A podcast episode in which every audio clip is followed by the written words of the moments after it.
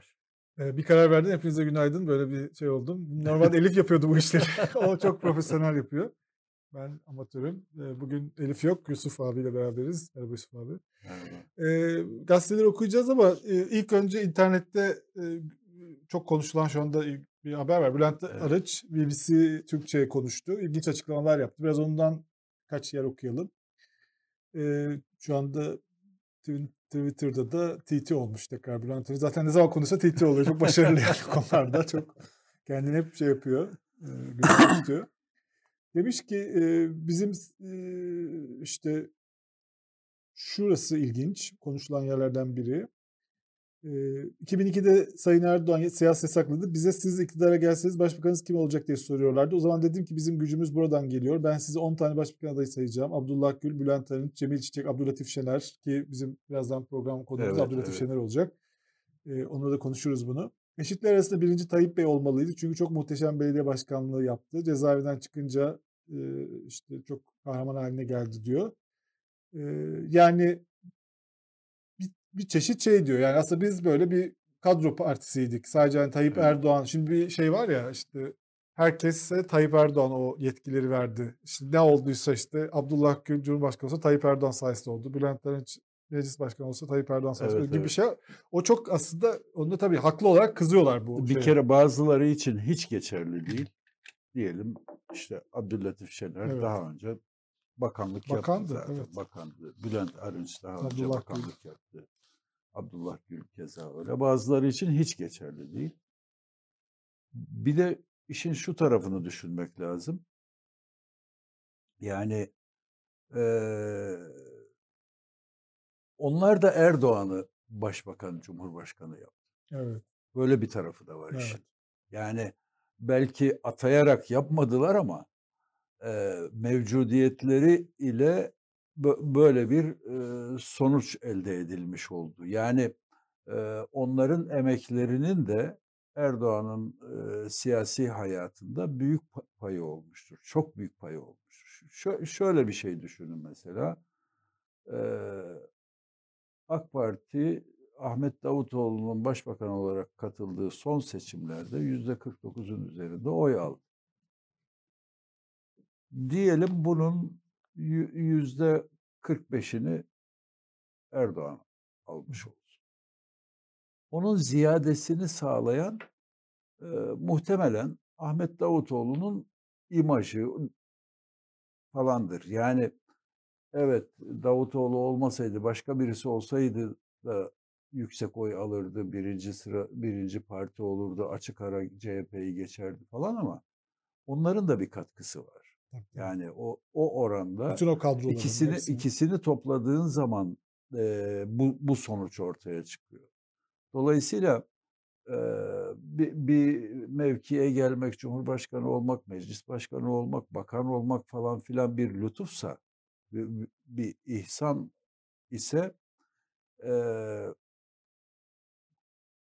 şey de yani e, tersi de bir miktar geçerli. Onların da Erdoğan'ın e, şeyinde e, kariyerinde bir katkıları var. Evet. Yani o o kadrolarında. Bülent Arınç'ın ilginç sözlerinden biri de Bahçeli'nin adayımız Erdoğan demesine rağmen Cumhurbaşkanı kendisinin ben adayım demediğine dikkat çekiyor Bülent Arınç henüz. Kırgın olduğunu, helallik istediği Erdoğan'a karşı muhalefet etmemeye dair sözünün olduğunu hatırlatıp beni zorlamasınlar diyor. Böyle bir var. evet.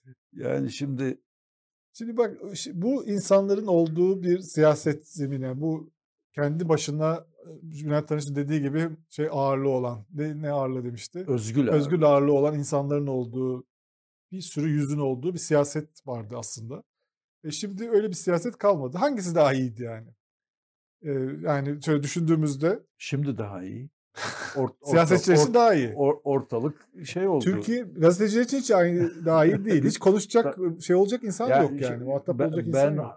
ben şimdi daha iyi değişim şeyden yani e, e, Cumhurbaşkanı Erdoğan'ın kişisel e, bakış nok- noktasından söyledim. Yani itiraz edecek kimse yok. Yanlış yaptın diyecek kimse yok. Ya şöyle yapsak daha iyi olur diyecek kimse yok. Ee, herkes doğru buyurdunuz efendim. İs- isabet buyurdunuz efendim. Fevkalade güzel olur efendim. Ee, deme pozisyonunda başka başka türlü bir e, görüş, bir yaklaşım söyleyecek herhangi bir kimse yok. Bu büyük büyük bir rahatlık. Evet. Zamanla sen de inanırsın her yaptığının doğru olduğuna. Yani öyle bir ortam ki hiç be- ben söyledim, ben söyleyince doğru oldu. Bir şeyin doğruluğunun tek delili senin söylemen. Evet. Senin o görüşte olman. Şimdi tam senin söylediğin şeyin üzerine bu bugünkü gazete manşetlerini böyle ikiye böldüm. Ee, şey olan yani şu anda hükümeti destekleyen gazeteler, işte daha muhalif olan gazeteler diyelim. Ee, tabii şeylerde e, eleştirel bakan gazetelerde hepsinde ekonomi manşet. Yani Evet. Sözcü'de e, vatandaşın yararına ne varsa reddettiler. Bürokratlardan çok sayıda yolsuz dosyas geliyor. İşte ekmek kuyrukları falan diye böyle tamamen ekonomiye ayrılmış durumda. Şeyin e, şeyi e, Kılıçdaroğlu mitingi. Bir günde yine öyle. E, Milli Gazete'de öyle. Yani bir aşağıda haber manşet. Yeni Çağ öyle. Şöyle tek tek gösterelim. Sonra diğerlerine geçeceğiz. Cumhuriyet öyle. Ve bugün en çok konuşulan, sosyal medyada çok konuşuluyor. Kararın manşeti. Ee, İbrahim e, Kahveci'nin yazısı. Kur tur, tırmanıyor, merkez e, döviz topluyor diye. Bu ne yaman çelişki diye kararın manşeti şöyle gösterelim. E, bu ilginç bir yazı yazdı. Önemli bilgi bu. Okuduğum yazısını. E, yönetimdeki hatalar zincirine tutulan dolar rekor üstüne rekor kırarken Türk lirasını korumak için müdahaleye sat, müdahale satışı yapması beklenen Merkez Bankası'nın tam tersine piyasadaki dövizi de topladığı ortaya çıktı. Çelişkili tabloda Merkez Bankası buharlaşan 128 milyar dolarlık rezervi yerine koymanın derdine düşmesi etkili oldu diyor. Yani e, tam rezervi yerine koyma koyulmayacak zamanda An- anladığım kadarıyla Merkez Bankası kendine göre bir ye- yeni bir şey geliştirmiş. Yani çivi çiviyi söker diyorlar ya. Yani üşüttüğün zaman soğuk su içiyorsun falan. Ee, öyle davranıyor herhalde. Biraz daha artsın. dövüşü. Şimdi bu e, bu söylentiler belki bu haberin de etkisiyle belki de dolar e, 12.68'e kadar çıkmıştı en son baktığımda. 12.70'e doğru gidiyor. Tekrar bir çıkış trendinde. Şimdi e, bir de başka bir Türkiye'den yayın yapan gazeteler var. Mesela Hürriyet Gazetesi. Şöyle birinci sayfasına baktığınız zaman işte yeni koronavirüs e, varyantı var. İşte Cumhurbaşkanı'nın Türkmenistan'daki temasları var. Emine Hanım TÜBİTAK'ta bitkisel ilaç laboratuvarı açmış. Araç sahibi e, şeye koşmuş, e, sanayiye koşmuş. Hamsi kuzeye gidiyormuş, tabular yıkılıyormuş, yıkın artık suçu kaçakları. Böyle bir haberler var. Yani aynı Türkiye'de değiliz gibi gösteren bir şey bu. Evet. Yeni Şafak yine. Yeni Şafak'ta da yeni modelin aktörü sanayi. İlk defa bildik çemberin dışında bir teşebbüs diye ekonomi modelini e, öven bir yazı var. E, denizde çölde imdada yetişiyor. Dördüncü Akıncı, ha, bu e, maalesef böyle bir şey oldu. O e, dört genç hayatını kaybetti. Allah rahmet eylesin. Allah rahmet eylesin. Çok çok üzücü İHA ve e, gönüllüsü olan Evet. gençler. Allah rahmet eylesin. İpek yolu canlanacak diye var. Bir de e, Baye U dönüşü yaptıran şey neydi diye herkese tavsiye ettiğim bir yazı var. İbrahim Karagül Baye niye U dönüşü yaptı? Türkiye tarafına niye geçti diye bir yazı yazmış. E, böyle de bir dünya var. Sabah gazetesi yine. Karabağ gazetesinde Karadeniz'de ikinci müjde. Karadeniz'de ikinci doğalgaz rezervi bulunmuş. E, yakında resmen açıklanacakmış ve tüm dünya duyacakmış bunu Yavuz Donat'ın imzasıyla. Yine Cumhurbaşkanı temasları var. Bir başarı hikayeleri var. Konutlarda kendi gazımızı yakacağız gibi. Başka bir dünyadan sesleniyorlar. Artık Evet. bayağı makas açılmış durumda yani. Evet, evet. Ee, yani tabii şimdi bu gösterdiğimiz şeyler, gazeteler ağırlıklı olarak eskiden merkez medya tabir edilen Evet. gazeteler. Ee, he- her biri her biri bir operasyondan geçti bu gazetelerin. Ee, ve ve sonunda böyle güzel, mutlu, mesut bir hale geldiler. Bu Türkiye medya tarihi açısından çok önemli bir değişiklik tabii, önemli bir dönüşüm. Bu nasıl bir sonuç verdi? Eee, gitgide okunmama sonucu verdi. Yani takip edilmeme, önemsenmeme, eee, ol mevcut olup olmasıyla olmaması arasındaki farkın, eee, ortadan kalkması. Bu bu gibi sonuçlar verdi. Şi şimdi insanlar olayları, olan bitenleri alternatif medyadan, eee, muhalif, medyadan takip edi ediyorlar. Başka yani biz geçenlerde bakmıştık yani birkaç gazetede, elektrik zammı yok. Yok, evet. Hiç yok. Yani, eee, hâlbuki koyarsın yani. Hani hani hükümetin diliyle koyarsın, dersin ki fiyat ayarlaması yap yapıldı dersin. Eee, ya ya da zam yapıldı dersin. Senin okuyucun elektrik kullanıyor, doğalgaz kullanıyor. Bu bunun fiyatından haberdar ol olması lazım. Adamın cebinden parayı çalıp da doğalgaz parasını tahsil edecek hâli yok. Gidip adam ödeyecek, ne ödeyeceğini bilsin bari. Dolar kurunu çıkarmıştı Sabah gazetesi. Biz bakmıştık o hani bir yükseldi ya Ha, dolar. On 13'e evet. yükseldiği gün ertesi günü ekonomi sayfasında dolar kuru yoktu. Doğru yapmışlar. Yani sanki Tü Türkiye tabii onlar koymayınca kimse öğrenmemiş olduğunu Böyle düşünüyorlar. Böyle bir tar tarzı eee, var. şey yani. Yani başlarını şöyle sokuyorlar. söyleyeyim. Eee, şimdiye kadar hiçbir, eee, zaman bir gazetenin yönetimindeyken şu haberi koymayın, koymayalım demedim. Ha haberi haberi koyacaksın. Başka çaren yok yani. Gazeteysen, eee, ve bu bu topluma hitap ediyorsan haberi koyacaksın. Yanında senin köşe yazarın bir yorum yapar. Ha habere, eee, bir bir başlık koyarsın, o haberin etkisini azaltırsın falan filan ama ha haberi hiçbir şey bilmiyorsan, o da gerçi haberi koymamak anlamına gelir ama böyle hemen insanların gözüne ilişmeyecek bir yerde koyarsın yani. Bu bunu yaparsın eğer illa hile yap yani haberi hiç koymamak tamamen beceriksizliktir. Ta tamamen bu bu meslekle, eee, ilgisizliktir. Bu bu bu meslekle irtibatın olmamasına alamettir. Evet. E eğer gazeteciysen o haberi koyacaksın. Başka şekilde koy. Sen, eee, dediğim gibi bir haberin tesirini düşürme yöntemleri vardır. Aslında medyada gördüğümüz her şey yalandır. Negatif ya da pozitif. Yani bir haberi manşete koymak ile haberi, eee, aşağılarda vermek arasında bir fark vardır. Bu fark negatif ya da pozitif anlamda bi bir yalandır. Yani çünkü haberi manşet bir haberin manşetteyken anlamı başka, aşağılardayken anlamı, arka sayfalardayken anlamı başkadır. Bu anlam anlam farkı ne ne bu? Birini yüksek sesle söylüyorsun, birini fısıltıyla söylüyorsun. Ama yani gazete, eee, kendi bakış açısını topluma arz eder, topluma sunar. Ben böyle bir Türkiye görüyorum der. E, şimdi çok mutlu bir Türkiye. Ba bakın şöyle bir şey var. Mutlu bir bir Türkiye gören kim? Milletvekili, milletvekili maaşı alan ve vatandaşa da soğan ekmek yeriz, gene de teslim olmayız falan diyen milletvekilleri var.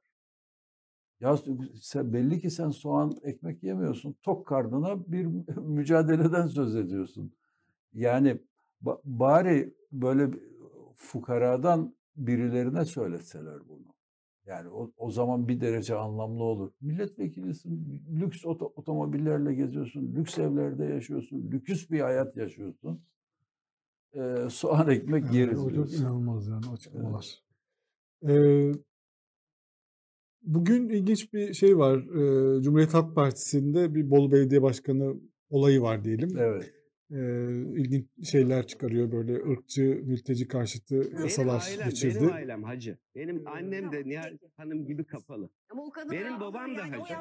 Ben Bolu'da, ben Bolu'da bunları Bugün Cumhuriyet Halk Partisi'nde İslam hacı. e, Benim şeyde- annem de Nihal. Hanım bir gibi konuşalım kapalı. ondan sonra. Kadın Benim babam da Yani hacı. yaptığınız Giriş yapalım önce. Neden cami Disiplin, e, görüşmesi olacak. Cumhuriyet Halk Partisi disipline verdi. Orada bir karar verecek bugün. İlginç. Ne karar vereceğini merakla bekliyorum doğrusu. Dün akşam da Habertürk'te e, gazeteci arkadaşlarımızın e, yaptığı Evet. güzel bir program yapıyor. E, Nihal Bengüs Karaca, Va- Valla bu o, Alçı, o bir inovasyon. Sevilay başarılı bir şey. Ebru Baki Evet. dördü. Çok iyi bir program. Buradan onları Evet. tebrik edelim. Evet. E, Tanju Özcan çıkardılar ve bayağı bir tartışma oldu. Onun bir kısmını izleyelim. İlginç bir sözleri var. Şimdi verebiliriz. Benim ailem, benim ailem hacı. Benim annem Tamam, de Nihal peki. Hanım gibi kapalı. Ama o kadın Benim babam da Yani o hacı. yaptığınız değil. Ben Bolu'da, ben Bolu'da, ben Bolu'da cami yaptıran, cami yaptıran tek şey belediye Yani benim dini değerlerim, inancımı sorgulamayın lütfen. Yani yapmayın bunu. Evet, ilginç bir e, figür. Aslında daha önce de sosyal demokrat olmasını da ben e, e, sol kitapları okumadım. Kur'an ve hadis okuyarak sosyal demokrat oldum diye açıklamıştı. Şimdi de e, benim annem hacı, şey babam hacı, annem başörtülü. Ben cami yaptırdım. Bu, bu gibi. kla- klasik klasik bir şey. Bu, Çok bir, bir kalıp cümle Bayağı şey yani. böyle, e, böyle bir film Ben- var. Ben- adını bence- söylemek istemiyorum. bence Kemal Türkçe, Sunal'ın oynadığı bir politikacının hikayesi. be- bence biraz. Türkçe öğreten kitaplar oluyor ya. Yani pratik Türkçe ya da Türk şeyi falan. Oraya da koymaları lazım. Benim annem hacı, babam hacı diye. Öyle, Türkçe'de öyle bir kalıp var yani. Ama şey çok ilginç. Bu program e, da aslında yani mesela biz izlediğimizde burada ne diyor diye düşünüyoruz ama e, bu programla ilgili işte ekşi sözlükte, sosyal medyada bayağı sempati toplamış. E, böyle bir, Bir şey göçmen söyleyeyim. karşıtlığının bir şeyi var yani toplumda. Bir şey söyleyeyim. Göçmen karşıtlığı kısmına e, iştirak etmiyorum. Yani onu şey buluyorum. E, i- o konularda insani ve evrensel e, normlar doğrultusunda düşünüyorum. Orayı tasvip etmiyorum ama e, bak baktım dinlediğim kısımlarda tamamını dinleyemedim ama önemli bir kısmını dinledim. E, dinlediğim kısımlarda zihni açık bir siyasetçi gördüm. Yani şey değil. Öyle çok ba- bağnaz, e, çok e, na- nasıl diyeyim böyle e, bildiğimiz o klasik CHP'li tarz, tarzdan biraz Evet. daha esnek bir Merkez sağ şey. siyasetçisi gibi evet öyle bir tarz gördüm. Keşke göç- biraz CHP'li ve sosyal demokrat olsam. bu göçmenlerin bu- yaptığı şeyler bak, bütün dünyada ben- da konuşulmaya başlandı. daha önce de söylemişimdir. Bu CHP'liler hatta DSP'liler dünyada sosyal demokrasi diye bir şey var. Bunlar da kendilerine biz sosyal demokratız diyorlar. Bazen partilerin ismini de sosyal demokrat parti diye koyuyorlar. Fakat sosyal demokrasi deyince insanların aklına faşizm geliyor. Niye böyle oluyor? Yani yani bu- bunların katı Jacoben tavırları yüzünden böyle oluyor. Halbuki sosyal demokrasi pozitif bir imajı var. Yani Avrupa'daki uygulamalarında daha özgürlükçü, daha insan haklarına ya- yakın, onu onu temel alan falan bir şey. Bizim sosyal demokratlar böyle şey son derece katı, kısıtlı. Bu yazık ettiler sosyal demokrasiye yani. Ben şahsen böyle tanımlamam kendimi ama sosyal demokrasi objektif baktığım zaman pozitif bir imajı var zihnimde. Almanya'da Türkler sosyal demokrat partilere oy O- onu yazık ettiler. Yani çarçur etti Türkiye sosyal demokrasi kavramını yani şeyi yüzünden. İçindeki faşizm dozu yüzünden. Be- be- belki önümüzdeki dönemde e, bir, bir biraz daha şey olur. Evet. Yani yumuşarlar, yumuşatırlar o tonlarını. Hani- Kılıçdaroğlu bir o yönde adını Evet. atıyor. Ee, Şimdi miting yapacak Mersin'de halkın e, sesi diye bir sloganı Evet. var. Bir hafta sonunda çok tuhaf bir şey oldu e, Ankara'da.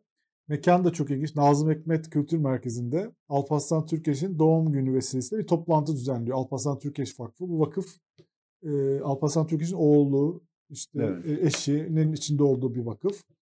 E, toplantıda da işte e, Bülent Yahnici gibi işte e, bilinen eski MHP Türk Yaşları çalışmış bazı e, MHP'li şu an aktif olarak MHP içinde olmayan biraz İyi Parti'ye de yakın duran isimler konuşmacı olarak bulunmuş. Bunun üzerine Ankara MHP İl Başkanı ve Ülke Ocakları Başkanı çok zehir zemberek mesajlar yazdılar ama mesajda kalmadı olay. Bir izleyelim. Baya kötü görüntüler geldi oradan. Rica ediyoruz.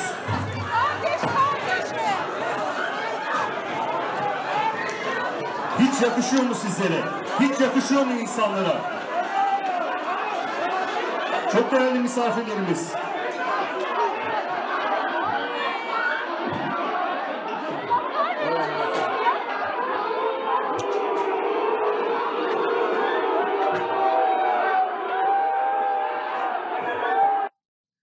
Bu, e, dün e, televizyonlara bağlandı e, Şevket Bülent Yahnici. Polisin bu grupla beraber 50 kişilik bir grup gelip e, aslında salonu basmışlar. Onunla beraber hareket ettiğini iddia hmm. etti.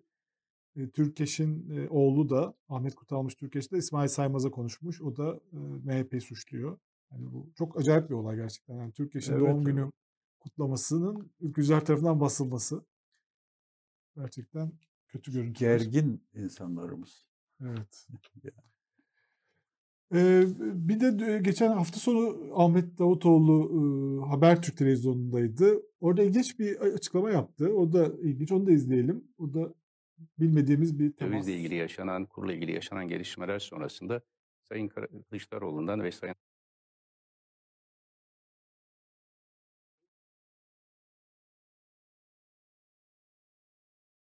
Ee, ve hemen sonrasında da e, ekonomiden sorumlu genel başkan yardımcılarımızın katıldığı dört partinin bir toplantı gerçekleşti.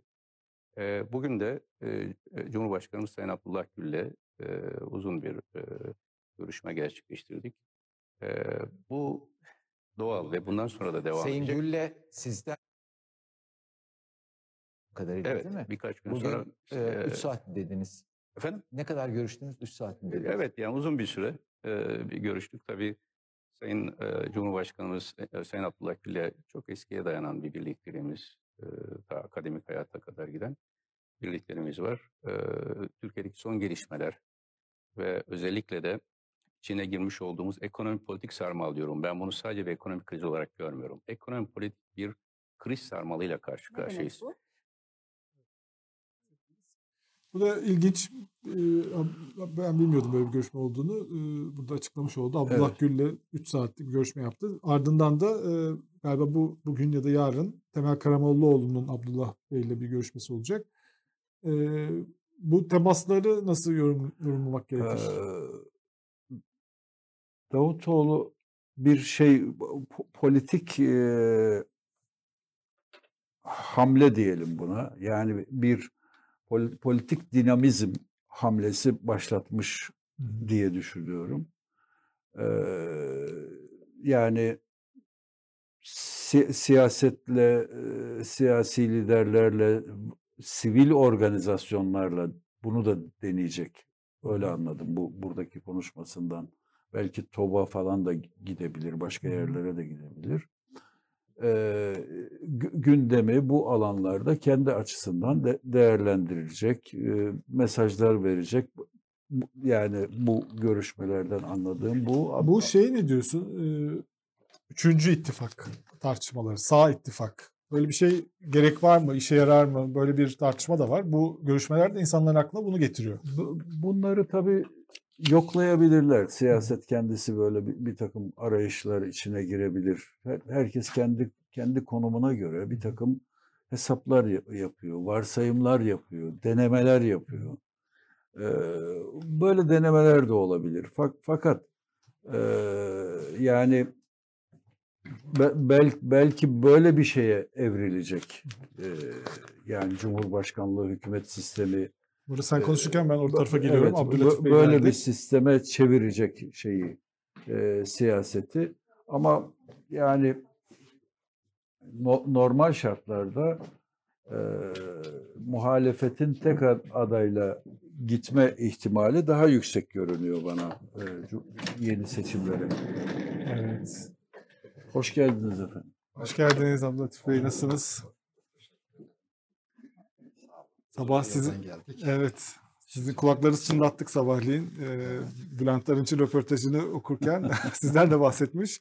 Evet. E, siz okuyabildiniz mi röportajı? Bu bayağı konuşuluyor şu Henüz anda. okuyamadım. Evet. Yoldaydım sabah.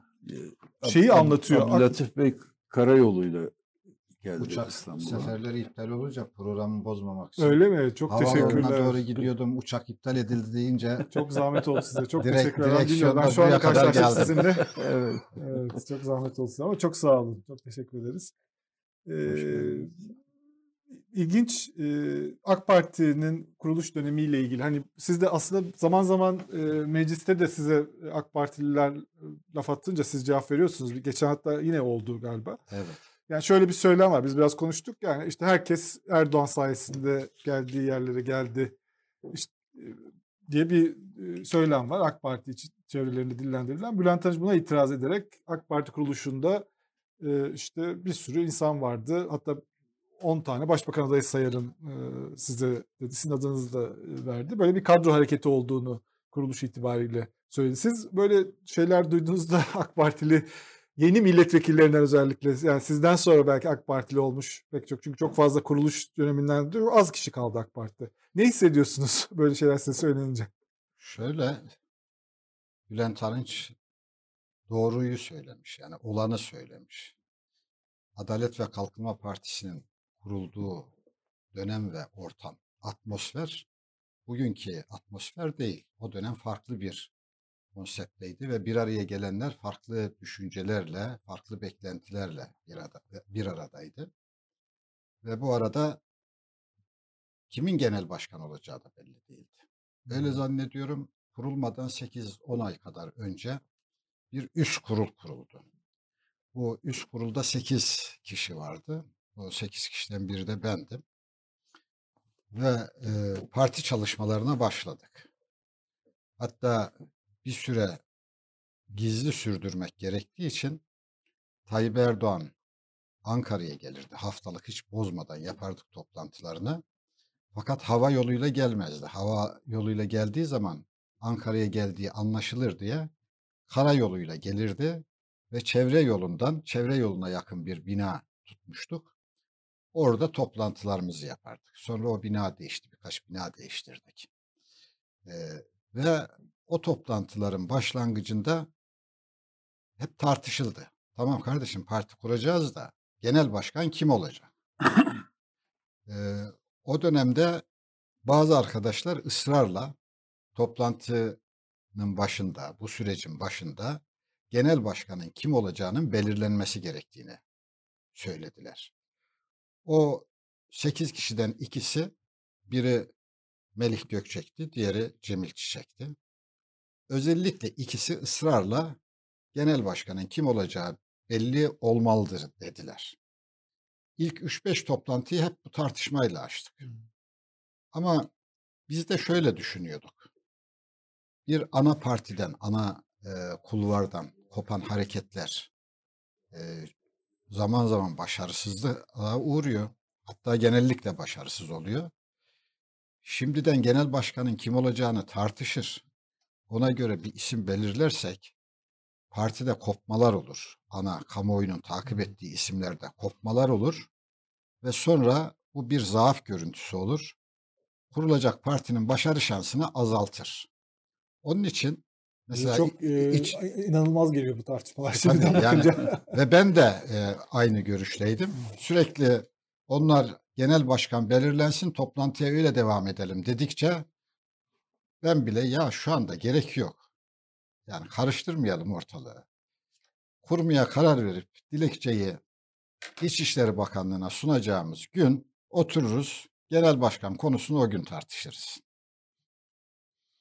Dedim. Ben de o görüşteydim. Çoğunluk da bu görüşteydi. Sonunda hatta Cemil Çiçek'le Melih Gökçek biz bu partide yoğuz dedi gittiler. Aa, o kadar. Tabii terk ettiler şeyi. Çok enteresan. Ve ikisi de 2002 seçimlerine doğru geldi. Hatta şunu da söyleyebilirim. Adalet ve Kalkınma Partisi'nin kuruluş safhasında seçimlere kadar 2001 Ağustos'unda kuruldu. 2002'nin Kasım'ında seçim oldu. Dolayısıyla bir buçuk yıl, bir buçuk yıla yakın bir süre geçti kuruluşla eee, seçim arasında. Bu dönemde partiye en sert muhalefeti Melih Gökçek yapıyordu. Parti kurmaya da çalıştı galiba değil mi o dönemde? Tabii sanki? kurdu, kurdu. Şey, Kurdu eee, Demokrat Has- Parti'yi mi almışlar? Evet, bir parti partiyi Evet, almıştı. parti, evet. Eee, yoksa Hasan Celal Güzel'in partisi miydi neydi? Olabilir. Bir parti almıştı. Onun üzerinden kendisi resmen onun içinde gözükmüyordu ama onu oluşumunu hazırlayan e, Melih'ti ve sürekli eleştirmiştir. O kadar sert eleştiriler yapmıştır ki ya, yani biriyle çatıştığı zaman da çok e, İyi çalışırdı. Onu görüyoruz. iyi, iyi çalışır, iyi hücum eder yani. Evet. Ve bu şeye kadar geldi. 2002 seçimlerinden birkaç gün öncesine kadar sürdü. Bütün anketlerinde Adalet ve Kalkınma Partisi'nin s- büyük çoğunlukla meclise gireceğini gördü ve seçimden birkaç gün önce kendisini Adalet ve Kalkınma Partili olarak ilan etti. Tabii henüz parti kabul etmemişti ama seçimden sonra da o kabul gerçekleşti anladığım kadarıyla. Cemil Çiçek de öyle. Genel başkan belli olsun diye ısrar etti. Belli olmayınca da o da bıraktı gitti. Ben bu partide yoğum, bu hareketin içinde yoğum diye. Bıraktı gitti.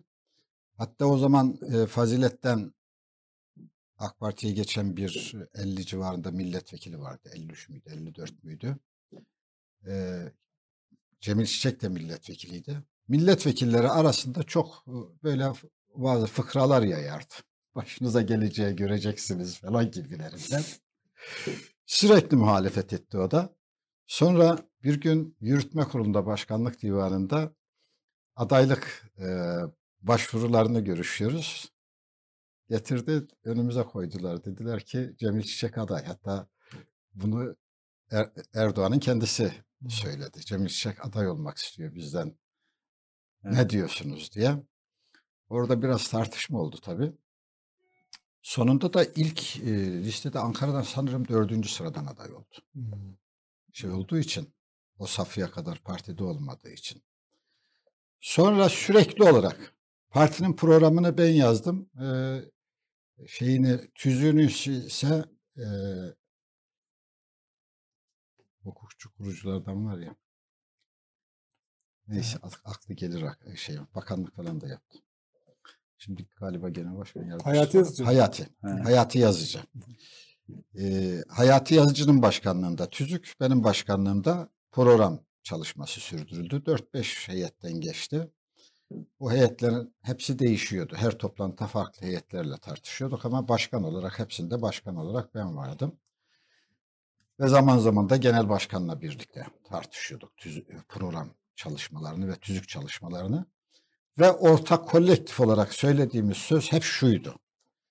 Biz şahıs partisi olmayacağız. Bu parti lider partisi olmayacak. Bu parti kadro partisi olacaktır. Deniliyordu. Tabii burada e, Tayyip Erdoğan'ın avantajları vardı. O avantaj neydi? Birincisi aslında İstanbul Belediye Başkanlığı sürecinde çok e, yıprandı aslında. E, ivmesi çok düşmüştü. Başkanlığı devam ederken çok hatta İstanbul. İsta- İstanbul'da çok kamuoyunda e, Tayyip Erdoğan aleyhtarı, partinin tabanında Tayyip Erdoğan aleyhtarı bir hava da oluşmuştu. Fakat işte bir ton yolsuzlukla ilgili şeyler vardı. Dosyalar, mosyalar savcıların elinde vardı. Nitekim o milletvekili olduktan sonra da e, dokunulmazlığına uğradı. Ama bunlardan değil de Siirt'te yaptığı bir konuşmadan dolayı ceza alınca ve belediye başkanlığı düşünce birden popülaritesi arttı. Yoksa görevdeyken popülaritesi falan kalmamıştı aslında. Öyle bir süreci yaşadık biz. Sü- Sürekli izliyorduk. Ben de merak ettim bu Siirt'te ne konuşmuşlar diye konuşma metnini de baştan sona okudum. O kadar boş konuşma olmazdı işin doğrusunu söyleyecek olursam. Yani bir hazırlamamış, bir plan çizmemiş.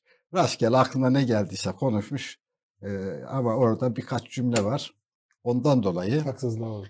yani proje diyorlar ya yani an- ancak böyle bir proje olur. Oradan dava açmak şimdi, gibi. Şimdi ben olaylara baktığım zaman e, her şeyin bir bakıma proje olma ihtimalini de görüyorum. Ya her şey proje ya hiçbir şey proje değil.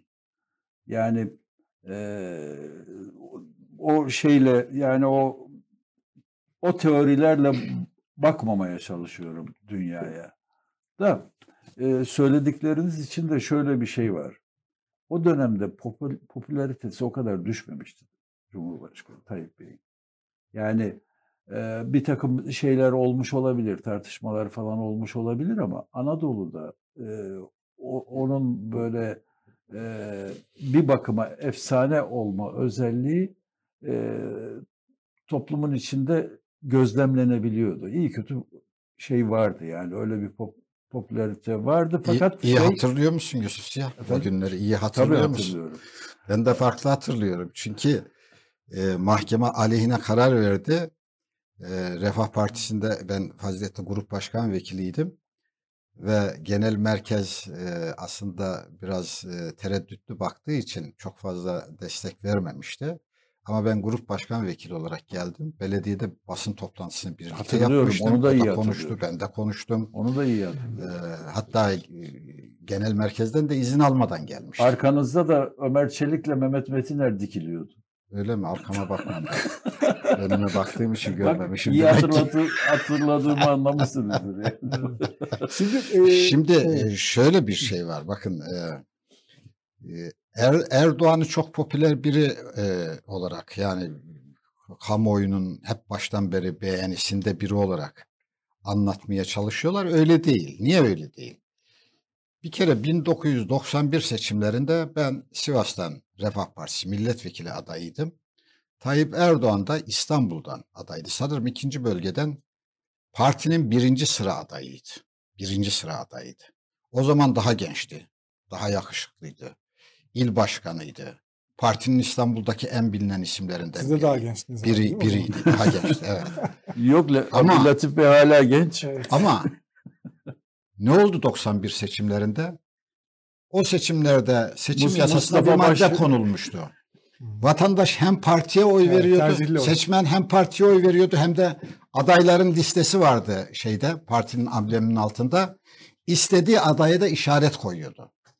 İşaretlenen, tercih edilen adayın tercih oranı aldığı oyların belli bir miktarının üzerine çıktığı zaman onun sırası değişiyor, başa geçiyordu. Peki ne oldu 91 seçimlerinde? Parti getirdi Tayyip Erdoğan'ı liste başına aday yaptığı halde vatandaş İstanbullu seçmen, oy veren seçmen biz Tayyip Erdoğan'ı istemiyoruz, Mustafa Baş'ı istiyoruz diye ikinci sıradakine tercih kullandılar ve ikinci sıradaki aday liste başına geçti. O bölgeden bir milletvekili çıkarıldığı halde Tayyip Erdoğan seçimi kaybetti. Milletvekili ikinci sıradaki oldu. Tayyip Erdoğan olmadı. Liste başı olduğu halde.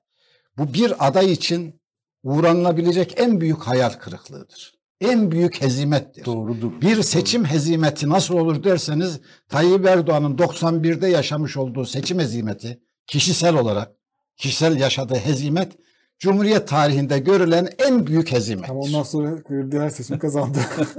Daha gerçek Sonra, sonra ikinci seçimde de aldığı oy 23-24'tü. Belediye başkanı olduğu seçimde Yani aldığı oyda. Yüzde- yüzde genç bir aday olarak başarılı oldu. Erdoğan'ın Şeyde de öyle. Kurulur yani kuruluştaki havayı vermeye çalışıyorum Evet. ya onun için anlatıyorum. Evet, Yoksa anladım. kimsenin geçmişiyle benim Evet. bir şeyim yok yani. Şimdi bu, Hesaplaşmam e, yok. şi- Şey, Ve dolayısıyla şunu tamamlayayım.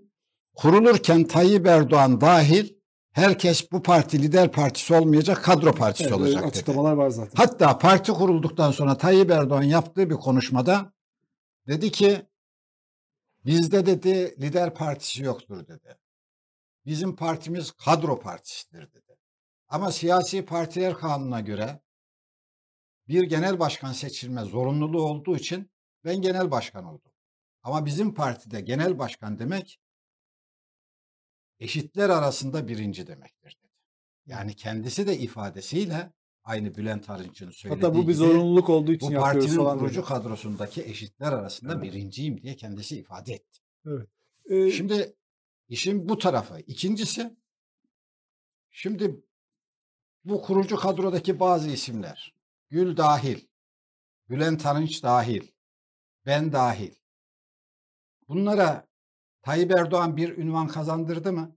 Bu tartışılabilir. Mesela diğerler açısından ben konuşmayayım. Ama benim sahip olduğum hiçbir ünvanda Tayyip Erdoğan'ın şeyi yoktur, katkısı yoktur. O daha belediye başkanı olmadan ben milletvekiliydim. Üstelik de partinin grup başkan vekiliydim. O belediye başkanı aday İstanbul'a belediye başkanı adayı kim olsun diye tartışılırken genel merkezde karar veren kurulda ben vardım. Yani o, bir borçlu çıkarmaya çalışırsanız Tayyip Erdoğan bana borçludur. Başka? O milletvekili olmadan önce ben Maliye Bakanıydım. O milletvekili olmadan önce ben Başbakan Yardımcısıydım. Onun için çok rahatlıkla söyleyebilirim. Sahip olduğum ünvanların hiçbirine Tayyip Erdoğan'a borçlu değilim. Ama o ünvanların en azından onu ona ivme kazandıran ilk belediye başkanlığı e, ünvanını bana borçludur. Şimdi bu e, ekonomiye doğru yavaş yavaş gelelim.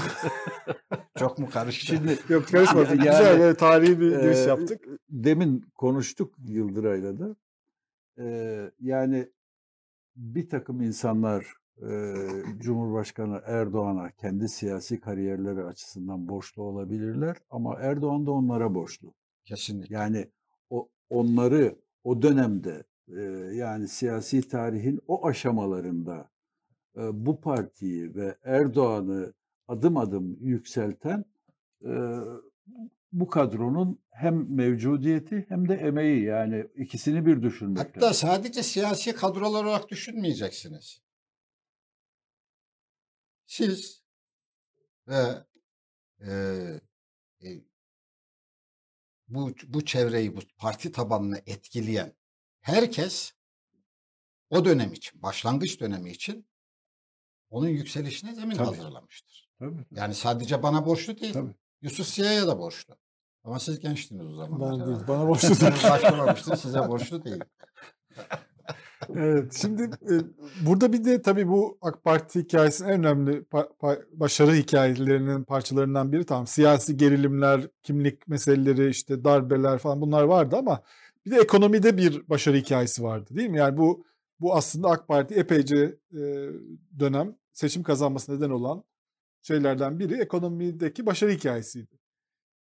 Burada siz hani ilk pa- parti programını e, yazan e, isim olarak, ekonomi ilk ekonomiyi yöneten isimlerden biri olarak e, burada neden şu anda şu anda bir politika değişikliğine gidiliyor? Yani başlangıçta neydi ki e, öyle bir anlatılıyor ki sanki özel olarak bir şeyler yaptırılmamış gibi. Yani o yani faizi mesela işte birileri düşürtmemiş gibi anlatılıyor ve yeni bir ekonomik program 19 yılın sonunda yeni bir ekonomik programa geçiş yapılıyor.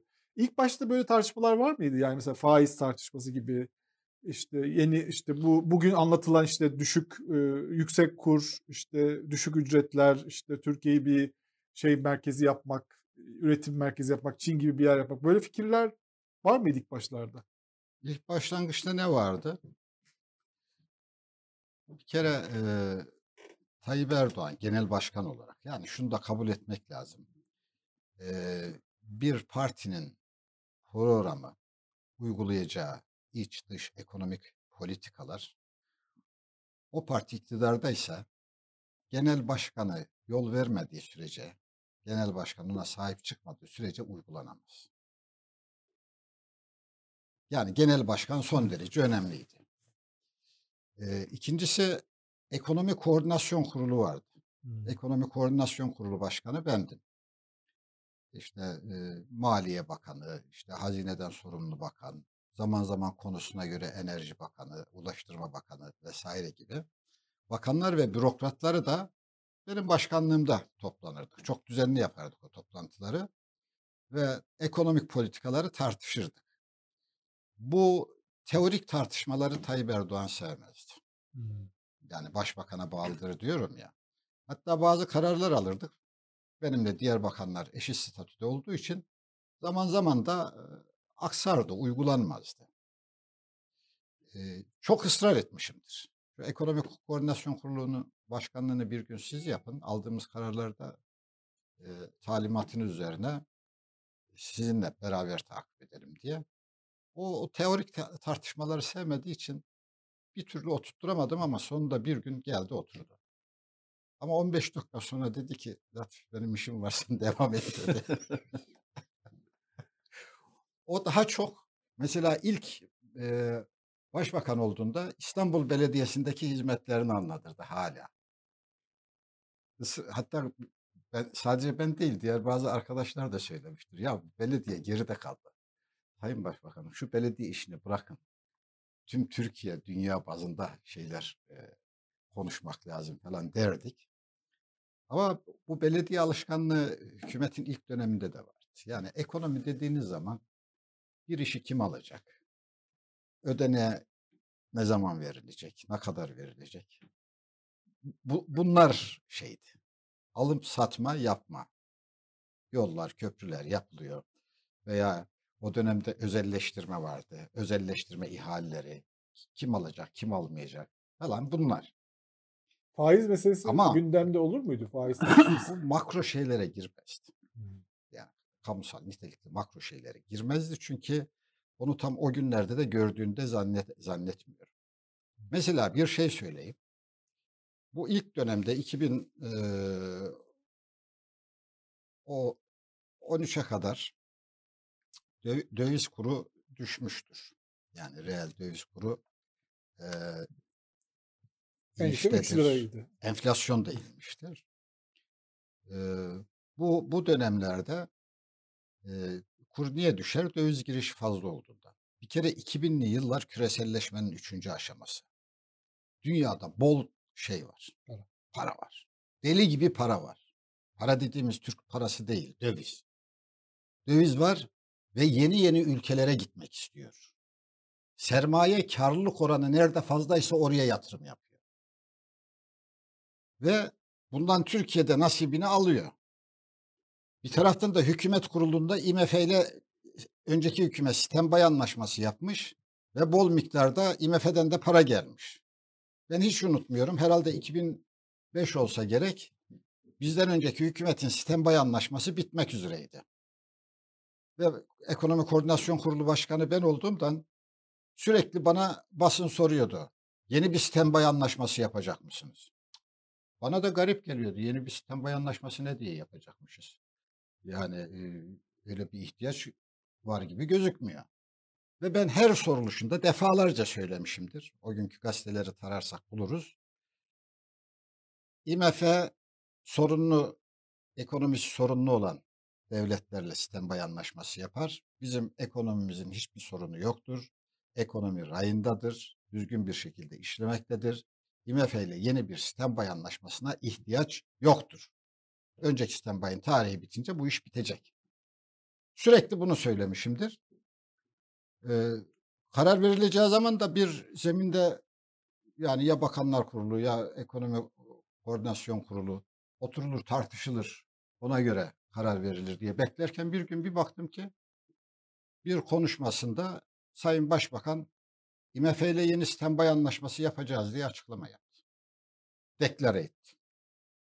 Bu deklareler Başbakan tarafından niye yapılır? Alttakileri artık bir şey tartışamazlar. Açıkladım bittiler. Halbuki o zaten e, dövize ihtiyacı olmayan bir ülkede yeni alınan e, şeylerle standby dövizlerle birlikte döviz girişini artırdı. İkincisi Türkiye'deki döviz girişini gereğinden fazla artıran hususlardan biri de özelleştirmelerdir. Özelleştirmeler e, bol miktarda yabancı sermayeye yönelik özelleştirmeler vardı. Bunlar para girişi sağlıyordu. Evet. Bu para girişi dövizi düşürüyordu. Dolayısıyla e, ilk dönem 2013'e kadarki politikalarda bugün zorladığı politikaların tersi vardı. Döviz düşüyor, enflasyon düşüyor ve e, şey sorunu yok. Cari cari açıkta açılıyor. Cari açık sorunu da var. Böyle bir politika. Şimdi geldiğimiz noktada tersini savunuyor. Yüksek kur, şey affedersiniz, düşük faiz, yüksek kur, yüksek enflasyon. Şu andaki politikanın adı da budur. Düşük faiz, yüksek kur ve yüksek enflasyon. Şöyle bir politika var mı sizin bildiğiniz? Yani? Var. İktisatçılar makro olarak Türkiye benzeri ülkelerle ilgili üç model öner, öner, önerirler. Ee, bu üç modelden e, işte ilkini anlattım uzunca. Birinci dönem. 20 sene sonra, o, o 20 de demeyeyim, 19 sene sonra Tayyip Erdoğan ikinci modeli keşfetmiş gibi gözüküyor. Halbuki bu model bu saatte keşfedilecek bir model değil. Açıkça ne diyorsun? Ben e, faizi düşük olarak belirleyeceğim. İşin garibi faizi düşürdükçe, politika faizini düşürdükçe hazinenin de borçlanmalarında ödediğimiz faiz miktarı da artıyor. 10 yıl vadeli hazine kağıtlarının faiz oranlarına bakın sürekli artıyor. Yani politika faizi düşüyor ama Faiz düşüyor. hükümetin, hazinenin borçlanma faizleri artıyor. Ama biz günaha az giriyoruz. Hükümet giriyor günaha bir şey değil. Niye politika faizi de hükümetin ilan ettiği bir faiz. yani şu an, algılama yanlış. Bu hükümet faizleri düşürmeye karar verdi anlayışı yanlış. Politika faizini düşürürken hazinenin borçlanma faizini artırıyor. Banka faizleri otomatik düşmüyor. O da baskıyla düşüyor Ee, değil mi? Şey banka faizlerinde de tabii şey sorun var. Özellikle kamu bankaları hazinenin kendisini finanse edeceğini düşündüğü için talimatlara uyuyorlar. Onun için üzerlerinde bir baskılanma var. Ama tüketici kredilerinde yine de biraz başını kaldırmış yani artış trendi Peki var. bu mesela seçime bir buçuk yıl kaldı. Ee, ekonomik zorluklar da görülüyor artık. Herkes buna şey yapıyor. Hatta Kılıçdaroğlu mitinglere başlayacak. Ee, böyle bir politika ne işine yarayacak bu iktidarın? Siz baktığınız zaman bir rasyonel bir şey görüyor musunuz? Niye böyle bir şey yapıyorlar şu anda? Yani siz Şöyle, dediniz ki bu uzun vadeli bir şey olabilir bu, belki. bu politika yani kuru artırma politikası ve enflasyonu artırma politikasıdır bu. Ya yüksek kur politikası diyelim. Düşük faizden öte yüksek kur belirliyor ekonominin e, gidişini. Nasıl bir ortam sağlar? Bir, Türkiye'de gelir dağılımını bozan bir politikadır. Yani yoksulu daha fazla yoksul, zengini daha fazla zengin yapan bir politikadır. Yani şu anda Erdoğan'ın yeni keşfettiği bu politika ama yıllardır e, dünyada tartışılan politikalar bunlar. Hiç yeni şeyler değil.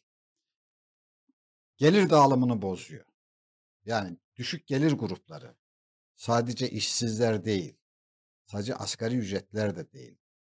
Emekliler, sabit ücretliler, ondan sonra çiftçiler, esnaf bunların gelirleri düşüyor. Yani gelir dağılımını bozuyor. Türkiye'de nüfusun %60-70'inin gelirine reel olarak, reel anlamda azan bir az- azaltan bir politika bu. İkincisi bu enflasyonu artırıyor bu politika. Enflasyon çıkıyor. Ama enflasyonu artırırken şöyle bir şey de yapıyor. Sadece eee, eee, enflasyonu artırmıyor. Enflasyonu düşük gösteriyor. Ve tüm ücretler bu düşük enflasyon baz alınarak belirlendiği için yine eee, düşük gelir grupların içerisinde yer alması gereken ücretliler ve düşük ücret alanların reel gelirlerini bu da azaltıyor. Enflasyonu düşük göstermek suretiyle emeklilerin, asgari ücretlerin ve düşük gelir e, elde eden, düşük ücret elde eden grupların gelirini yine düşürüyor böylece. Üçüncüsü bu bütçe açıklarını da artıran bir politikadır. Yani bu politikasıyla Erdoğan bütçe açıklarını da artırıyor. Nasıl artırıyor? Çok miktarda döviz borcu var. Herhalde 143 milyar dolar civarında kamunun döviz borcu var bir taraftan. Dış borçlar, bir taraftan da iç borçların da bir kısmı dövizden alınmış borçlar. İç piyasadan dövizle borçlanmış hazine.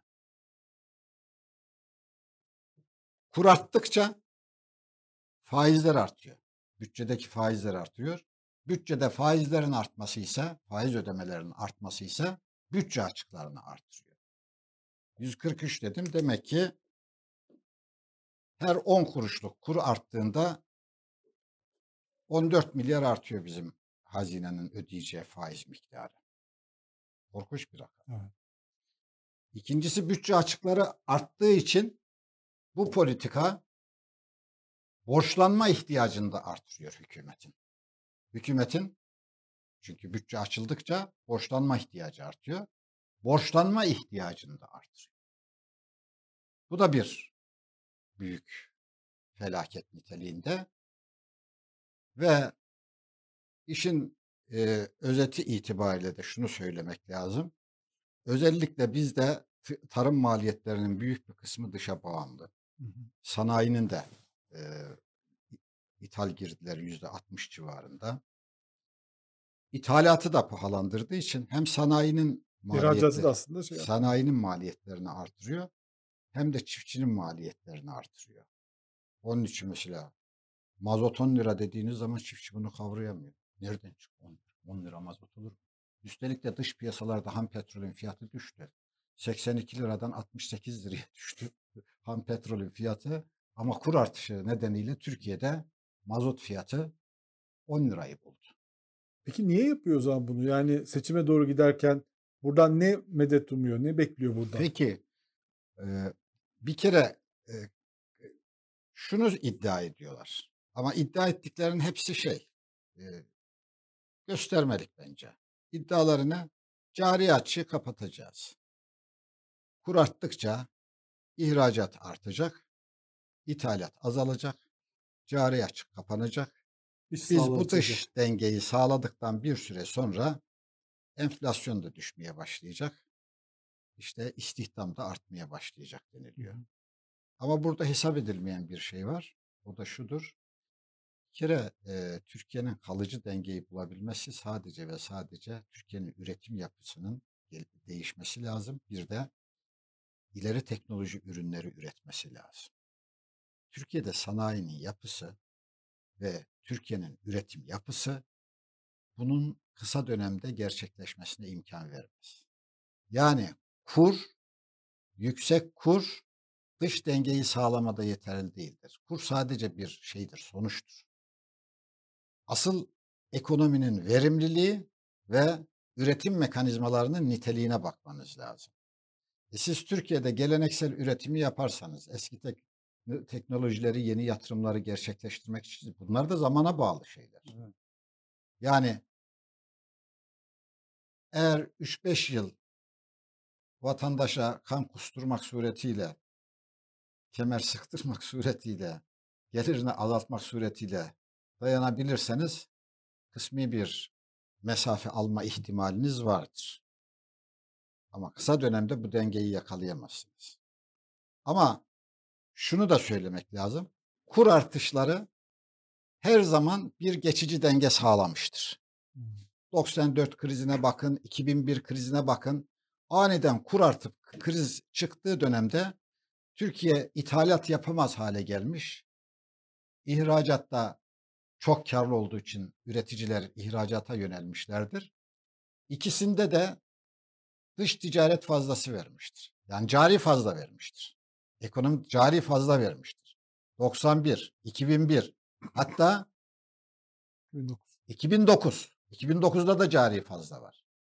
2019'da da cari fazla var. 2018'de bak Covid hiç başlamamıştı daha. 2018'in Ağustos'unda ekonomik kriz yedi. Dolar fırladı.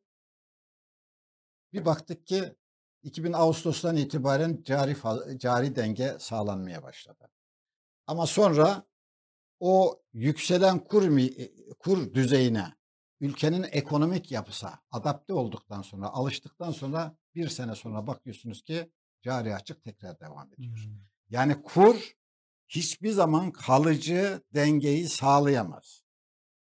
Kuru yükseltme politikasıyla siz ancak bir yılınızı kurtarabilirsiniz. Belki muhtemelen önümüzdeki yılı bak e, cari denge sağladım diye kampanyaya dönüştürmek Ne seçime. işe yarayacak? Halka bir işe Ama yarayacak halkın yoksulluğu denge. devam edecek. Halkın yoksulluğu devam edecek. Bu politika ikinci yıla da bir şey e, üretmez, önüne koymaz. Peki asıl amaç ne olabilir? Evet. Bence önemli kesim bu. Ben burada hiçbir kamusal menfaat görmüyorum. Halkın yararına, ne çiftçinin yararına, ne esnafın yararına, ne düşük gelir grupların, asgari ücretlerin, ne emeklerin yararına hiçbir şey görmüyorum. Ama ne var? Şu var. Bazılarının kazancı artıyor. O bazılarından bazılarını anlatmak istiyorum. Hmm. Mesela bu ekonomi politikasına karar veren Erdoğan ve ekibinin gözünde çok muteber olan ve ihalesiz iş verdiği bir iş adamları grubu var. Yani dost ahbap işi. Al şu işi sen yap diyor. Bunlar en bilinenleri de KOİ'dir. Yani kamu özel işbirliği anlaşmalarıdır. Yollar, köprüler, havaalanları, şehir hastaneleri. Bunları şu işi yap diyor. Sana şu kadar ödeme garantisi vereceğiz diyor. Bu işlerin özelliği şudur. Bu işler aslında devletin işidir, özel sektörün işi değildir. Evet. İşletme hakkı devlete ait olan bu işleri birine yaptırmak suretiyle sen devlet gibi buranın parasını al diyorsun. Sen ki artık bu konuda devlet sensin de- demek istiyorsun. Devletin para toplama yetkisini birilerine devrediyorsun. O kişilerle yaptığı anlaşmada da ödeme garantilerini dövize bağlı olarak sözleşme yapıyor. Bilmem bir yol yaptıysa bu yoldan günlük bilmem kaç bin araba garantisi veriyorum diyor. Her bir araba başına da şu kadar euro veya dolar garantisi veriyorum diyor. Mesela Osman Gazi Köprüsü işte 147 liraya geçiyor ama bu ödeme garantisini karşılamadığı için bunun 2-3 katını da devlet her geçen araba için hazineden ödüyor. İkincisi galiba yıllık 14 milyon mudur araba geçişi. Bu tutmadığı zaman da tutmayan kısmının tamamını hazine veriyor. Evet. Şimdi bu sadece yollar ve köprü, köprülerle bağlantılı olarak bu sene bütçeye konulan para 42 milyar. 42 milyar verecek. Yani bir avuç iş adamına. Halbuki milyonlarca çiftçiye doğrudan tarım desteği olarak kaç lira koymuşlar bütçeye? 25 milyar. Neredeyse iki katını bu iş adamlarına koymuş, vermişler. Fakat döviz kurunu 9,5'tan 9.27'den hesaplamışlar. 2002, 2022'nin ortalama döviz kuru, kuru garantisi var. 9.27'den hesaplamış 42 koymuşlar. Ben bir ara sadece bir haftalık kur sıçramasını hesap ederek bu 42 milyarın kaça çıkacağını hesap etmiştim. 50'ye çıkıyor. Yani bir haftalık kur sıçramasıyla 8 milyar ilave para alıyor. Dolayısıyla bu yakın iş adamlarına verdiği bu işler nedeniyle buradan birileri para kazanıyor. Benim e, mecliste de defalarca söylediğim için bir mahsur görmüyorum burada tekrar etmeye. Bu işlerin hepsinin gizli ortakları var. Kimse hazineyi yandaşın cebine emme basma tulumba gibi pompalamaz. O cep yandaşın cebi olamaz. Burada gizli ortaklar var. Yani bütün şeffaflaşsınlar. Sürekli ısrar ediyoruz. Sözleşmeleri, aldıkları kredileri, bilmem e, tahkimle ilgili bağlantıları hepsini şeffafça önümüze koyun diyoruz. Plan Bütçe Komisyonu'nda her sene her bakan bir gün gelir bizim komisyonun karşısına büyükçe bir salonda 5-10 metre ilerimizde kendisi bakan ve bürokratlarıyla birlikte oturur. Biz bunu sorarız devamlı. Sağlık Bakanı'na, şehir hastanelerini sorar, Ulaştırma Bakanı'na, bilmem yolları, köprüleri sorarız, havaalanlarını sorarız. Hiçbirinden bir açıklama gelmez. Devlet sırrıdır, banka sırrıdır, ticari sırdır. Sır. Ne biçim sırmış bu? Vatandaşın parasını veriyorsun ona. Böyle sır olur mu? Birincisi bu. İkincisi Türkiye'de korkunç bir kara para şey var. Trafiği var. Yani kara para çok büyüdüğü zaman siz bunu eee, şey yapamazsınız. Taşıyamazsınız. Bir yerlerde zaten. Bir yerlerde görünecek yerlerde tutamazsınız. Bu kara paranın içerisinde rüşvet paraları, yolsuzluk paraları, hatta konusu suç olan işte uyuşturucu ticaretinden terörle bağlantılı suçlara varıncaya kadar her şey vardır. Her şey. Bir kere bunun birinci planda yasallaştırılması, legalleştirilmesi için bir mekanizma kurmuştur bu hükümet. O da nedir? Varlık barışı diye bir yasa çıkarıyor zaman zaman. Evet. Yani 10-12 tane çıkardı. Bunların baştan sona hepsini incelemediğim için bir şey söyleyemeyeceğim. Herhalde altısında şey var. Varlık barışı maddesi var.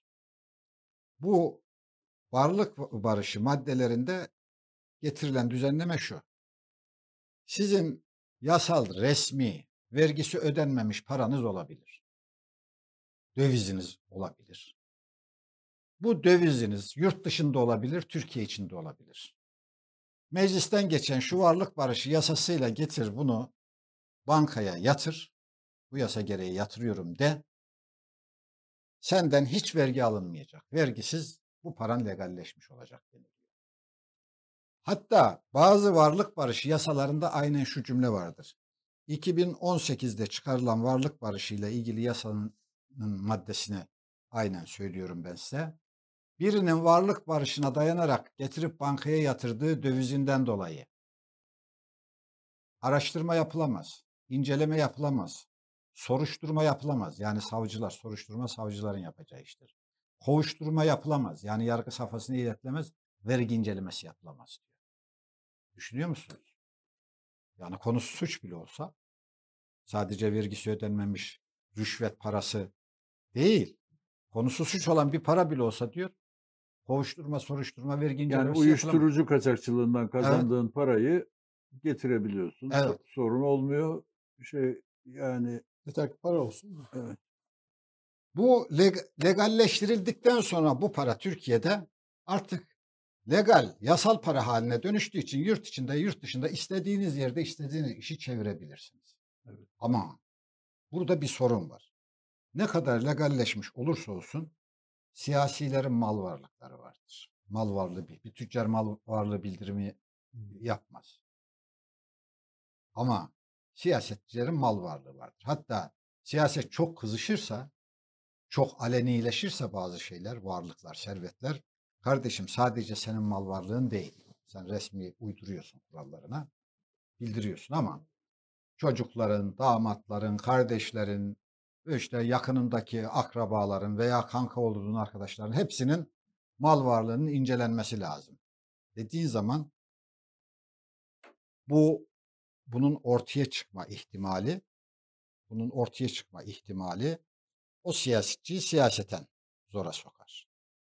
Onun için siyasetçi ve yakınları açısından varlık barışıyla legalleşmiş bile olsa para işin yarısını halletmiştir varlık barışı yasası. İkinci yarısında ise bu parayı in, herhangi bir inceleme halinde görünmez halde tutma zorluğu var. Türk parasında tutamaz. Nerede Bu kara tutuyor? paranın hepsi dövizde durur. Nerede duruyor? Türkiye'de mi yurt dışında mı? Türkiye'de de özel yerlerde yaparlar. Bir depo yaparlar, içine koyarlar. Her yerde tutabilirsin. Peki e, döviz değer kaybediyor olsa o bir, bir birinci dö- dönem döviz edinme dönemi. Onun için düşmesinin faydası var. İkinci dönem var olan dövizleri koruma dönemi. Bu sefer de artması lazım. Bu kadar diyorsunuz. e, şey Artması şey, lazım. Kamusal şeyden Onun faydadan uzak diyorsunuz. kuru sürekli arttırdığın zaman piyasaya çıkaramadığın, araştırıldığında görecek yerlere koyamadığın kara parayı durduğu yerde değerlendirmiş oluyorsunuz. Bence bu kara para trafiğinin büyüklüğü, devasa boyutlarının ve böyle eş dost ahbap işi hazineyi birilerinin cebine boşaltmanın ortaya çıkardığı ihtiyaçları karşılıyor. Bu son ekonomik politika. Yani o kadar da boş bir politika değilmiş gördüğünüz gibi. Bu kara para meselesi aslında bundan birkaç ay önce Türkiye'de çok konuşuluyordu. Sezgin Baran Korkmaz ismi etrafında. Mesela o hikaye, onun hikayesine siz baktığınızda ne görmüştünüz? Çok merak ediyorum. Yani siz böyle maliye yönetmiş bir Bakın olarak. ben ne gördüm orada. Benim gördüğüm tablo şu. Bir, cevap verilmediği için komisyonda tekrar sorduk. Yine cevap, bakan cevap vermedi. Daha önce de defalarca soruldu cevap vermedi. Şimdi bu Sezgin Baran Korkmaz kara para suçlaması nedeniyle aranıyor. Ve hakkında da dava safhasına gelmiş, açılacak. İçişleri Bakanı bunu çağırttırıyor. Peker'in iddiasıydı bu. Ve diyor ki falandan alacağım varmış. Kaçtı o? 45 milyon dolar mıydı? Neydi? Paraydı. O paradan vazgeç diyor. Alma o paranı. Yani bir bakanın bir iş adamına falandan alacağını alma ne demektir? Talimat veriyor. Almayacaksın parayı. Böyle bir şey ben duysam hemen aa komisyon ne kadar acaba? Yoksa bu paranın tamamı mı kendisine ait derim. Sana ne Ahmet'le Mehmet'in kendi aralarındaki alışverişten, borç alacak ilişkisinden? Falanın parasını almayacaksın ne demek? İkincisi çağırdıktan bir süre sonra ertesi gün yurt dışına çıkıyor. Hatta çık diyor şeyden. Çıkıyor dışarı. Çıktıktan sonra Türkiye'de yasal işlemler başlıyor. iadesini istiyor. Hakkında tutuklama talebi oluyor. Ya nasıl bir bakan e, üstelik de bu işlerden sorumlu bir bakan hakkında dava açılacak ve yargılanacak birinin yurt dışına çıkmasına göz yumabilir. Bu safhayı yüz kere sorulduğu halde cevaplandırır. Kendisini kurtarmak için ha konuşturmayın beni. Bir politikacı var siyasetçi. Ayda 10 bin dolar alıyordu şeyden. Pekala. Bana bu lafları söyleyen, iddia eden adamdan diyor. Bak bunu açıklayacağı yerde karşı tarafı susturacak, susturmak için veya para alan kişi orayı sustursun diye 10 bin dolar alıyordu ayda diyor. E, o, o kişinin de kim olduğunu hala söylemiyor. Bunu sen söyledin. Bir, artık eski bir milletvekili olduğu kanaati yaygın. AK Partili olduğu kesin. Birinin suç örgütü liderinden 10 bin dolar aylık maaş aldığını söylüyorsun ve bunun kim olduğunu söylemiyorsun. Ya kamu yetkisini kullanan biri şantaj yapar mı ya? Sana o makam, o koltuk, o bilgiler şantaj yapasın diye mi emanet ediliyor? Batı'da olsa bir saat o koltukta oturamaz. Kendi ünvanları ve bilgileri ri- şantaj için kullansa bir bakan. Ama Batı bu konularda çok geri. Çok geri Yani ad- ad- adam uçak biletini ucuza al- alınca istifa etmek zorunda kalıyor. Mahcup oluyor. Bizde mahcup yok. Bak Müslümanlıkta şeyde do- doğu kültüründe mahcubiyet falan kalktı. Yani Hangisi iyi? Utanmaz olmak mı iyi, utanır olmak mı iyi? kal- kaldırıldı mahcubiyet. Dediğiniz Ma- çok doğru. Yani e, bi- birinin uta- utanmadığını görüyorsanız sizin utanmanız gerekiyor. ben böyle tuhaf bir şey gördüm. Evet deyip yani şey var. gerekiyor. Bu şeyi nasıl değerlendiriyorsunuz? Biz sabah biraz konuştuk. Yani AK Parti'den bazen bazı milletvekilleri, bazı baş bir bakan yardımcısı mesela yaptı. Birkaç tane bürokrat çıkıp ekonomik krizle ilgili e, şey yapıyorlar. Yani açıklamalar yapıyorlar. İşte sabredeceğiz, direneceğiz, Domates İşte yiyeceğiz. Domates bir değil, tane soğan. so- soğan ekmek yiyeceğiz. soğan yiyeceğiz. İşte bu kurtuluş mücadelesidir. İşte bu bu açıklamaları falan görünce çünkü yani ekonomik kriz bütün ülkelerde çıkar. Yani bütün hükümetlerde de çıkabilir. Sonuçta iktidarlar ekonomik kriz biz çözeceğiz derler. Bu böyle bir şey var ama burada e, sabredin. işte bize saldırılar bunlar. Yeter ki yeter- gerekirse soğan yeriz. Devletimin yanındayım diye böyle bir kampanyalar yapılıyor. Bunu nasıl yorumluyorsunuz siz? Bir de böyle İslami literatürde kullanılıyor işte Hazreti Musa'dan kıssalar, peygamberden kıssalar. Bir sürü şey. Peygamberimizin hayatını anlatarak gözyaşı dökenler hiç peygamberin hayatına benzer bir hayat sürmüyorlar. Ee, ama e, şu çok kötü bir şeydir. İnsanlar kendi suçlarını ve kötülüklerini dini lekelemek için kullanmaya başlarlarsa, yani Allah'a iftira etmeye başlarlarsa kaldırılabilir bir şey değildir. Ya günahın varsa var, yolsuzluk yaptınsa yaptın. Niye Allah'ın ayetlerini kendi yolsuzluğunu kapatmak için kullanıyorsun?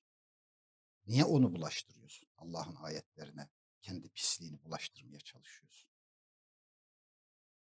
İnsanlar uzanlıktan baktığı zaman bu Müslümanlık ne kadar güzel bir din. Bu Müslümanlar da ne kadar güzel bir insan demeli değil mi ya?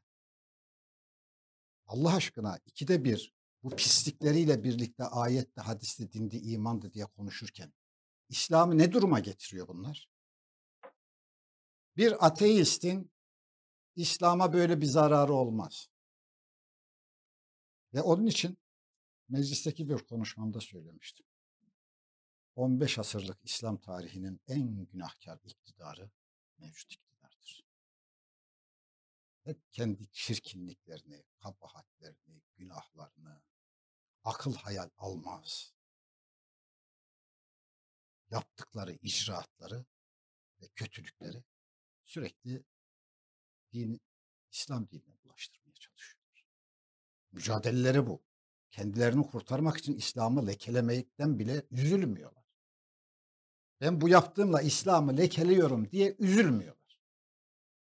Üstelik onu lekelerken de haz alıyorlar. Kendimi biraz rahatlattım diye. Bizim söylediğimize inanacaklar var diye. Yani yazık yani Türkiye'nin bu duruma gelmesi. Türkiye'de dindar insanların duygularının bu kadar istismar edilmesi gerçekten bu ülkeye yapılan en büyük kötülüklerden biridir. Bu söylemin e, ikna ediciliği ne durumda sizce? Yani bu çok kullanıldı çünkü. İnsanlar buna inanmaya devam eden bir kesim insanlar, insanlar farklı, olduğu görülüyor. İnsanlar farklı farklıdır. Hı. Bir kısmı inanıyor belki de. Bir kısmı da kızıyor belki de. Ama e, bu vesileyle yani Müslümanlar da sınavdalar. Bakacaklar. Bakacaklar. Ne kadar samimi. Yani Diyanet bile hırsızlık ve yolsuzluktan hutbe okumuyor. Lüzumsuz bir ton konuda hutbeleri var. Ben onları tekrar etmeyeyim tabii. Diyanette korumamız lazım.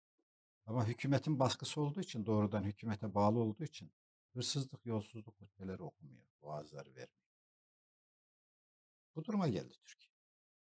Çünkü aleni ben Adalet ve Kalkınma Partisi'ne oy vermeyi düşünen hiçbir dindarın bunların işi gücü bireysel zenginleşmeden ibarettir diye düşünmediğini düşünüyorum. Yani destekleyenlerin de büyük bir çoğunluğu ya bunlar çalıyor ama iş yapıyor diyorlar. Bu böyle bir laf olur mu? Çalıyor ama çalışıyor. Ama çalışıyor. Ya çalıyor ama çalışıyor olur. Bunu bir de slogan haline getirdiler biliyor musun?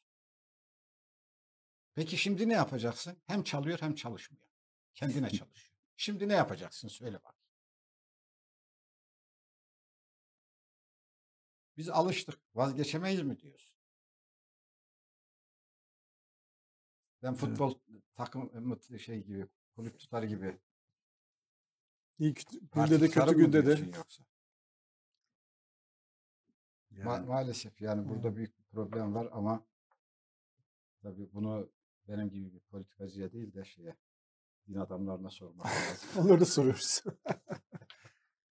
evet bu evet. E, program sonuna doğru geliyoruz. Ben çok merak ettiğim bir şey sormak istiyorum. Siz AK Parti'deyken ilk böyle sizin en yüksek sesli itirazlarınızdan biri bu Galata Port e, şeyini olmuştu, ihalesinde olmuştu. Orada tabii o verilen kişiye verilmedi o. Sonra başka bir yere geldi. O açıldı. Ee, belki görme şanssız olmuştur. E, neydi o yani şu andaki sonuç ne? O zamanki. Galata Port'la şu andaki Galata Port aynı değil. Değil. Evet. O zaman e, Galata Port projesi çerçevesinde işte Galata Kulesi'nin olduğu o bölgeden Dolmabahçe'ye yakın bir bölgeye kadar e, veriliyordu. Kime verilmişti? Özelleştirme idaresi ihale etmişti. Sami Ofer. İsrailli bir iş adamı bu. Sami Ofer. Ona e, verilmişti. Orada bir takım zaten bir liman var da bir kruz şeylerinin geleceği gibi bir liman liman yapacaktı. O bölgede büyük bir imar değişikliği yapılmıştı. Büyük is- istimlak. Cumhuriyet tarihinin en büyük imar rantlarından biri oluşturulmuştu. Ee, ve burayı 45 yıllığına işletecekti. Bir reklam yaptılar. Efendim 4,5 milyar dolara 4,5 milyar dolar o kadar da büyük para Değil, değil, aslında. 4,5 milyar dolara bu verildi. Buraya şu yapılacak, bu yapılacak vesaire diye konuştuk. Duruyor. duruyor. Yani belli medyaya pohpohlanmak suretiyle bu verildi. Sonra e, ben daha önce özelleştirmede anlaşamadığım için bırakmıştım özelleştirme idaresini. Ama bu konu Yüksek Planlama Kurulu'na geldi. Yani özelleşme idaresinin ve özelleştirme yüksek kurulunun kararı yetmiyordu. Bir de Yüksek Planlama Kurulu'nda görüşülmesi gereken bir konuydu bu. Mevzuat gereği. Yüksek Planlama Kurulu'da 10 tane bakan var. Bir TFT müsteşarı var. 11 kişiydi o dönemde. Her dönemde farklı olabiliyor bu. Ben de eee üyesiyim Yüksek Planlama Kurulu'nun. Sekreteriyasına kurulun DPT yapıyor. DPT bana bağlı olduğu için hem benim imzalamam gerekiyor hem de diğer 10 üyeye benim imzalattırmam gerekiyor. İmzaya da benim açmam gerekiyor. Onun için bunun üzerinde çalıştık biz. Gördüğümüz tablo şu. Yani projenin işe yarar olup olmadığı, İsrailli olup olmadığı vesaire ayrı bir konu. Bir kere başlangıçtaki şeyler, e, taksitler küçük küçük, minicik minicik. İlk anlamlı taksit 28 yıl sonra başlıyor. 28 yıl sonra anlamlı bir taksit başlıyor. Zaten 4,5 milyar. Sonra dedim ki ben bunun bir hesabını yapın. 28 yıl sonra alınacak olan taksit, 45 yıl sonra alınacak taksit paranın bugünkü değeri o günkü değeri aynı değil. Döviz faizi cinsinden günümüze e- adapte edin şeyi. Reskont oranıyla. Günümüze kadar getin. Bu 4,5 milyar bu taksitler çerçevesinde peşin ödenmiş olsa bugünün parasıyla kaç dolar yapıyor bu? Kaç lira çıktı biliyor musunuz? 200 milyon dolar. Aa, Koca Galata Port'u 200 milyon dolara veriyorsunuz. Üstelik de Fatih'in İstanbul'u fethederken gemileri geçirdiği yerin tüm alt tarafını İsrailli iş adamına veriyorsun. Yani dolayısıyla yani vermem için de çok ısrar etti. İki kere söyledi ama benimle atışmazdı. O dönemki şartlar başkaydı. Şimdi onu söylediğim zaman millet inanmıyor ama başlangıçta programın başında o dönemki ilişkilerin ne olduğunu Muhakkak. söyledi. Ben Ee, dedim inceliyorum. İkinci kez yine inceliyorum. İnceleme devam ediyor dedim. Yani en sert ifadesi şu oldu yani. Ya ne bitmez incelemeymiş dedi. Ben de dedim ya Fatih'in gemileri yürüttüğü yerin alt tarafını ofere veriyoruz dedim. Bu elbette iyi incelenmesi gereken bir iş. Sonra eee bu içinde konsorsiyum gibiydi. Küçük bir ortak vardı. Başbakan'a yakın. İsmini vermeyeyim hala bilinir. O defalarca randevu istedi. Onun randevularını da kabul etmedim. Görüşmedim. Baktı eee, olacak gibi değil.